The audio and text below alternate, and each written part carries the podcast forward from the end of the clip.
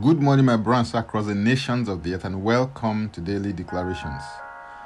Our declaration for today we came from Acts chapter 9 and verse 17, and it reads And Ananias went his way and entered the house, and laying his hands on him, he said, Brother Saul, the Lord Jesus, who appeared to you on the road as you came, has sent me that you may receive your sight and be filled with the Holy Spirit.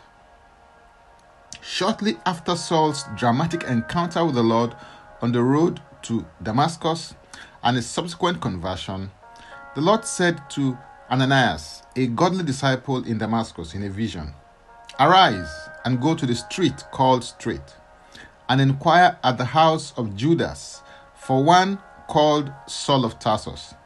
For behold, he is praying.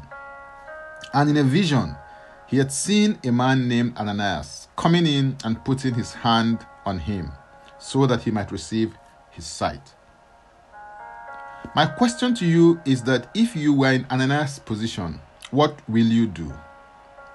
Here was a notorious man who had gotten approval from the authorities and was intent on destroying and harming the church in Damascus.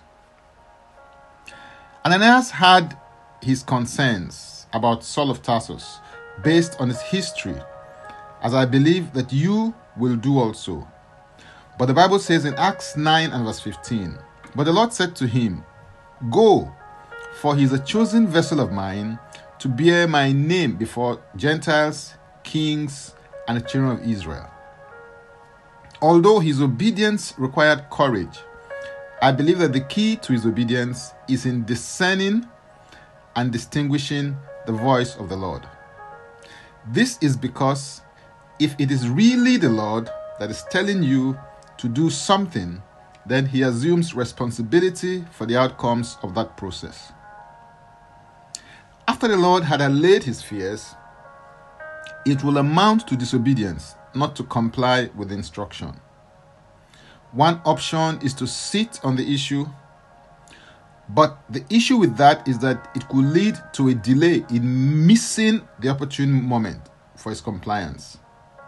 There's always a window that you have for doing anything that the Lord asks you to do. If you do it in that season, you will have done the right thing at the right time. If you push it till later, there is a likelihood that you may miss the opportune moment. It is always better to obey the Lord when the issue is red hot in your heart than when it is beginning to wane in its intensity through delay. Ananias is a model of a godly disciple who obeyed the Lord against all odds. In John 10 27, Jesus said, My sheep hear my voice, and I know them, and they follow me. The key to developing keenness in hearing the voice of the Lord accurately is to develop intimacy with Him. Through intimacy with the Lord, a hand and glove relationship or fellowship will develop between you and the Lord to the extent that you will become very sensitive to His voice, promptings, leadings, dealings, and impressions.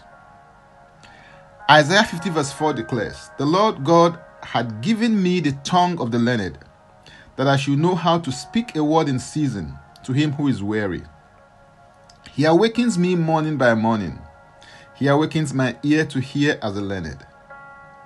The keenness, sharpness, and sensitivity to the voice of the Holy Spirit develop daily. It does not develop in a day.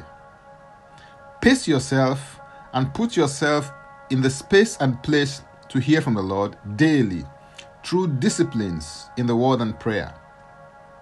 Through such practice, the priority of obedience to the Lord will become second nature in your life. Hallelujah. If you'd like more or to engage more mystery resources and request prayers, go to my Linktree account, Francis Ubeku, and Francis Ubeku is a single word, or simply click the link and it will take you there to meet that need. Now let's take the declaration together, and I stand in agreement with you as we do that. Father, I thank you because you are a relational God. I receive grace to develop a hand in glove sort of relationship or fellowship with the Holy Spirit. I trust you with all my heart. I do not lean on my own understanding. In all my ways, I acknowledge you. Lord, direct my paths by your Holy Spirit. I do what you want me to do. I go where you want me to go. I say what you want me to say. I have what you want me to have. In Jesus' name, Amen. If you'd like to receive eternal life, which is the God kind of life, please make this confession and declaration with me. Say, Father, I repent of my sins and I come to you today. I believe in my heart that Jesus Christ died for my sins according to the scriptures. He was raised from death for my justification. I receive Jesus Christ into my life right now. Be my Savior and my Lord. I believe and confess God as my Lord and personal Savior. According to what I'm now a child of God. Thank you, Father, in Jesus' name. Amen. Contact us for the next steps on spiritual support. For tips on leadership, wisdom, and inspiration, connect with me on Facebook, Twitter, and Instagram. Subscribe, follow, rate, review, download, and share episodes of Daily Declarations podcast on Apple Podcast and Spotify. Before I come your way again, I want to pray for you and bless you. May the Lord bless you. May the Lord keep you. May the Lord make his face to shine upon you and be gracious unto you. May he lift up his countenance upon you and may he give you peace. In Jesus' name, Amen. I am Francis Ubeyeko.